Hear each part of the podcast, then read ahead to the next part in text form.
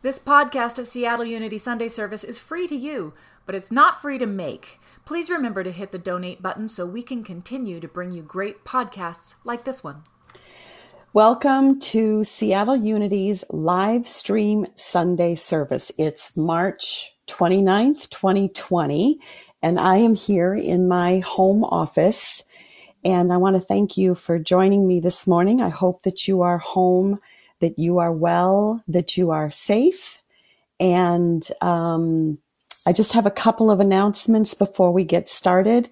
And that is that um, our board, our chaplains, and our staff are going to be reaching out to you this week and the next week. And it's mostly just to check in to see how you're doing, if there's anything you need, prayer requests. Um, so look for that. And if you aren't on a contact list with us, please uh, go to our website and make sure that we have your information so that we can contact you. Also, if you have a prayer request, if you wouldn't mind typing it into the chat box and Diane will collect those and will distribute them to the prayer team and we will hold you in prayer. So the other thing happening is that on Wednesdays, it's from seven to eight, we've been having a Zoom uh, connection discussion um, and if you'd like to be a part of that, also please contact our office so that we can include you and send you a, a link so that you can join us. A couple more announcements are uh, we have hired a new office manager, and that's Karen Smith, and also Heidi Nathy, who uh, has been our board president for the last two years has resigned the board and she has taken the position as our new youth ed director. So we are very grateful and happy to welcome them on board. And finally, before we go into the service, is we continue to operate and we're operating in a different way. And so um, we appreciate your continued uh, patience and your financial support because we still have to keep things running, even though things have kind of come to a stop. So you can give through our website at seattleunity.org and you can text to give. And there's, see, there's our number 320 8448 area 206. All right. So that's the commercial. so let's begin like we do with our Sunday service, and that is we stop and we uh, affirm our opening statement. So just take a moment to take a deep breath.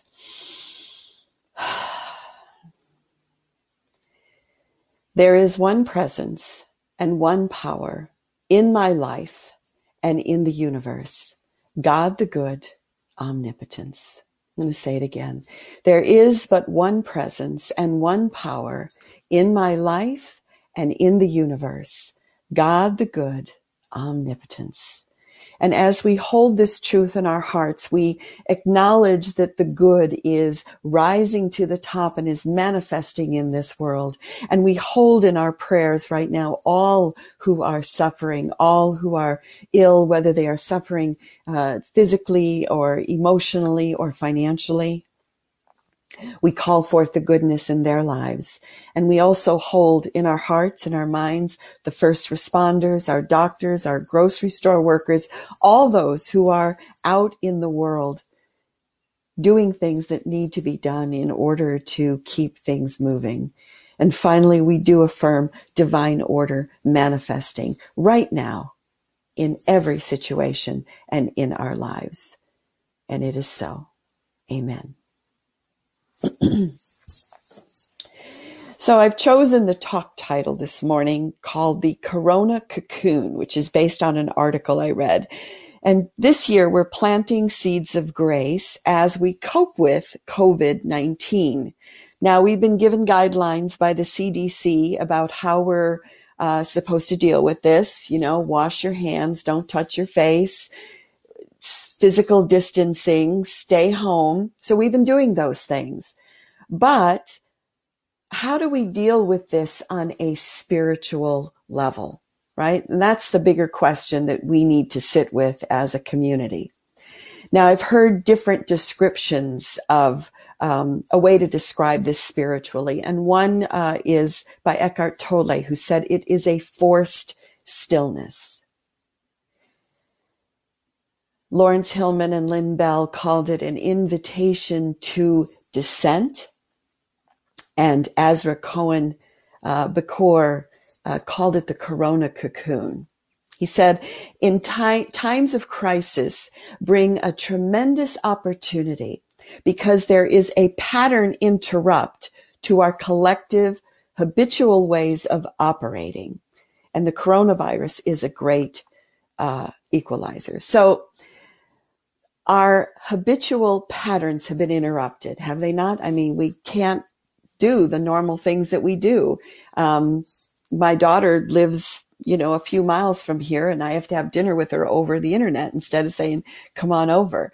Um, so everything has been shifted and changed. It's, it's, it's been interrupted. And when we look at it from the image of a, uh, caterpillar weaving his cocoon to turn into the butterfly, we're in the cocoon stage. And when you think about what's a cocoon, what's in it, it really is a big gooey mess.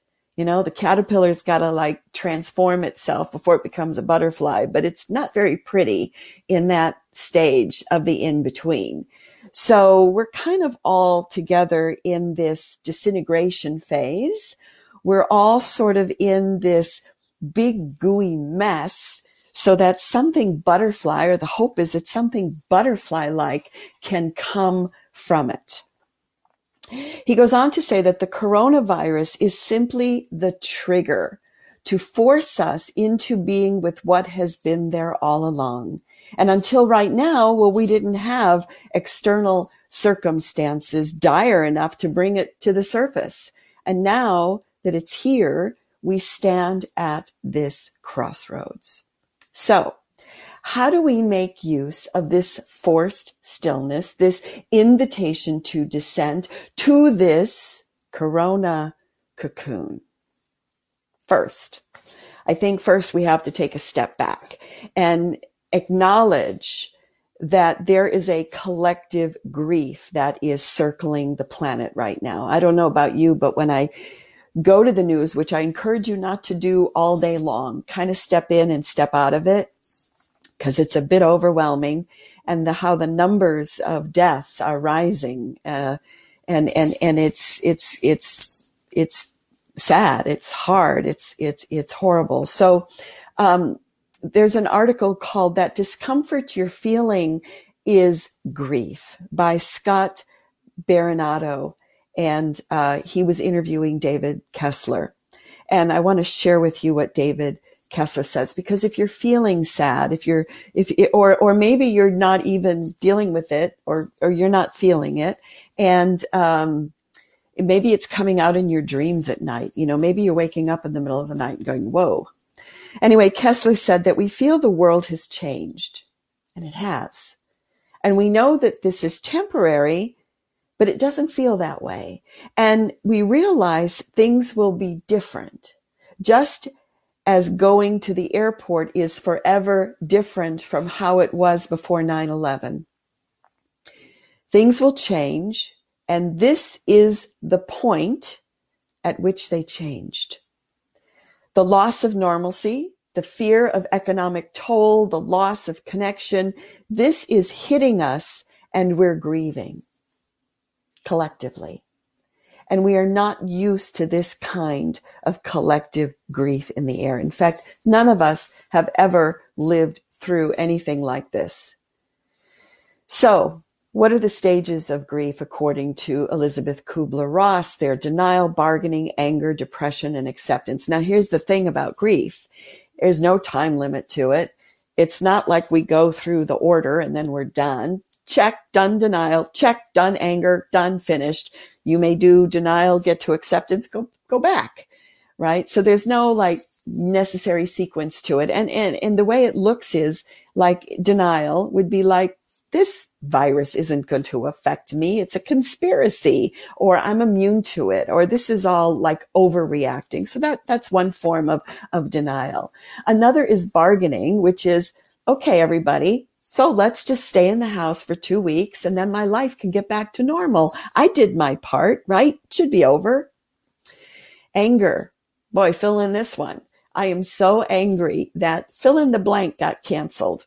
Uh, my trip, my job, my coworker's job, uh, my wedding, a funeral. Uh, the list is is is is really long, and there's this feeling of helplessness and not being able to do anything about it, which leads us to depression and sadness, which is I don't know when this is going to end. And finally, acceptance. And that is, this is happening and I have to figure out what I'm going to do and how I'm going to proceed and how I'm going to make the best of this and how I can uh, find the seeds of grace in this, the seeds of goodness. And Kessler says acceptance is where the power lies. So if you can name it, perhaps you can manage it and know that you're not alone with anything that you may be feeling. So that's number one thing to look at. So now let's go back to what's the spiritual lesson here? Um, Laurence Hillman uh, said that every good story has a dark moment. It has a dark night of the soul. It has a walk in the forest. Well, we're in that. And you come out the other side, but you don't go around the forest. It's not how the story works. So I just love this metaphor. So every good, I mean, how boring would stories be if there's never a walk through the forest or the darkness or the scary part, right? Well, guess what? We're in the woods and we're in the scary part. And, um, you know, you think of the Wizard of Oz and Dorothy going through the forest and it's in the forest that we, you know, we kill the witch or the dragon or we face that scary monster. Yeah. So in some ways we are in the descent. We are in the forest and our job right now, our call, if you will, is to not walk around the forest and avoid it, but to walk through the forest. So let's draw on our inner hero, our inner warrior and walk through the forest. So our spiritual responsibility means staying with the descent and not simply avoiding it. Now, in normal times, Laurence says, we have the ability to distract ourselves from uh, confronting issues or dealing with our feelings. But now in the corona cocoon, we have to face it. And it doesn't have to be doom and gloomy and sad.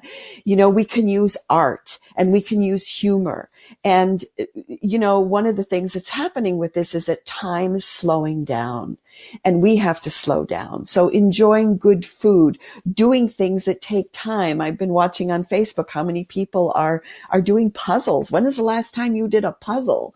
You know, um, uh, my daughter and and her boyfriend said they uh, called my son and his girlfriend and they they did a game night on on the internet and the only time they do game night is maybe twice a year when they're together. And they're like, I don't know why we haven't done game night more often. I've already shared with you how fun it is to cook with somebody because it engages the senses. So, what are you rediscovering in this time? And what are you uh, trying for the very first time that you never would have thought of? So as we go into the descent, let's look at the metaphor, the analogy of this. So going into the descent, is it something and, and a cocoon? Is it something is dying, right? something needs to be let go of. And so one way that we uh, mirror this is through getting rid of our clutter, going through our stuff and, and getting rid of things. So that's, that's one way that we do it. But a bigger way is in facing the something scary or the dragon, because we all have inner dragons, is to face that thing that we may not want to face. So I have an example. Um, I talked with a friend of mine yesterday, and she gave me permission to tell this story.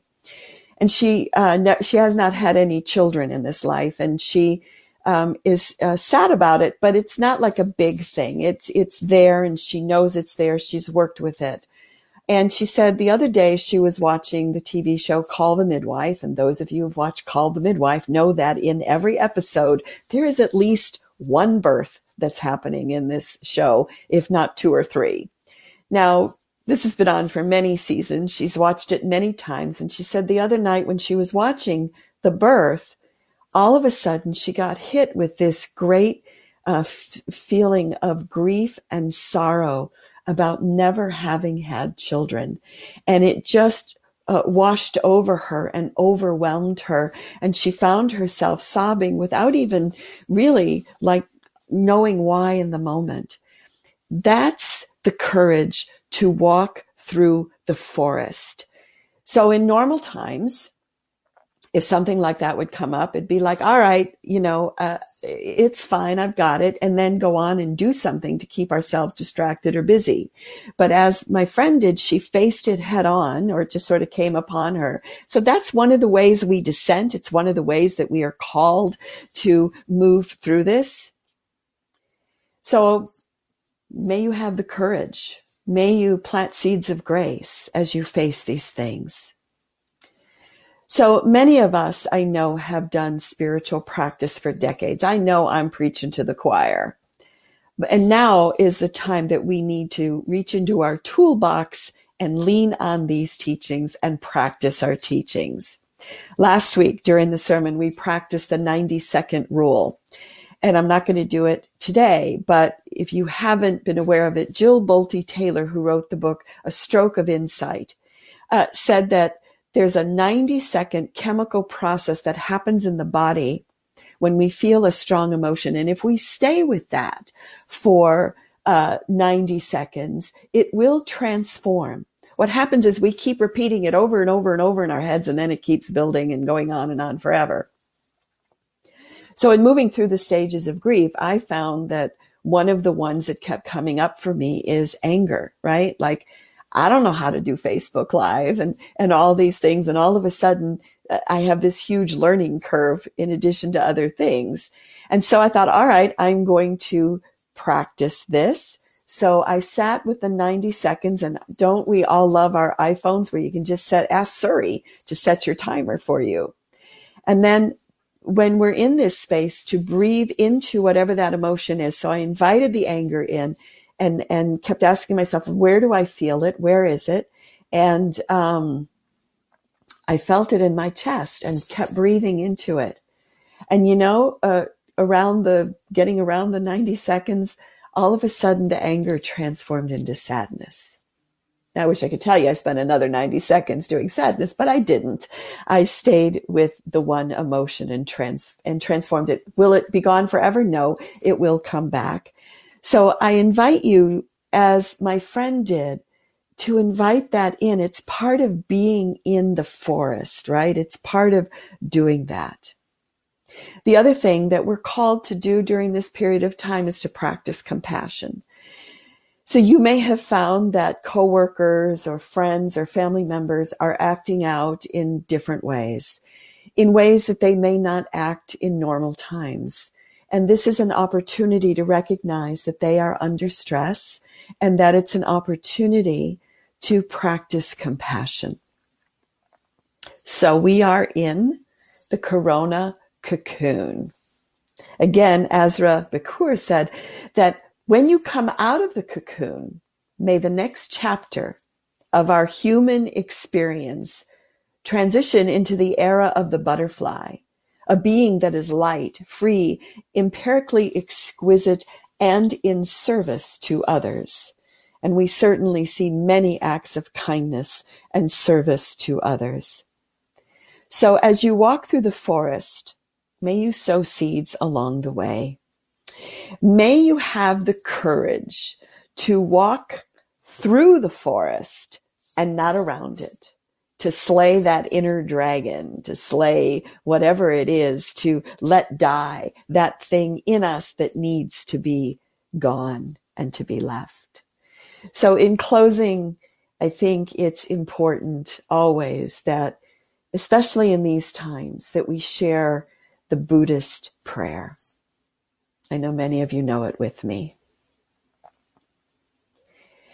May I be free from danger. May I have mental happiness. May I have physical happiness. May I have ease of well being. And I'd like you to think of somebody that you know in particular that may be ill or is suffering in some way and direct it to them. So we use the pronoun you. May you be free from danger. May you have mental happiness. May you have physical happiness. And may you have ease of well being. And so we now focus on all beings everywhere. May all beings be free from danger. May all beings have mental happiness. May all beings have physical happiness. May all beings have ease of well being. And it is for this awareness that we are truly grateful. And we do affirm this in the name and through the power of the living spirit of truth that indwells all beings. Stay safe, my friends. I love you all, and God bless you. If you enjoyed the Seattle Unity Sunday service, please hit the donate button so we can bring you even more uplifting music and messages. Or join us in person Sunday mornings at 10 a.m. You can find directions and information about all our programs, classes, services, and events at www.seattleunity.org. Or find us on Facebook, where we post all our readings, links to more podcasts, and sermon videos. Seattle Unity, celebrating, inspiring, and deepening our individual and collective spiritual journeys.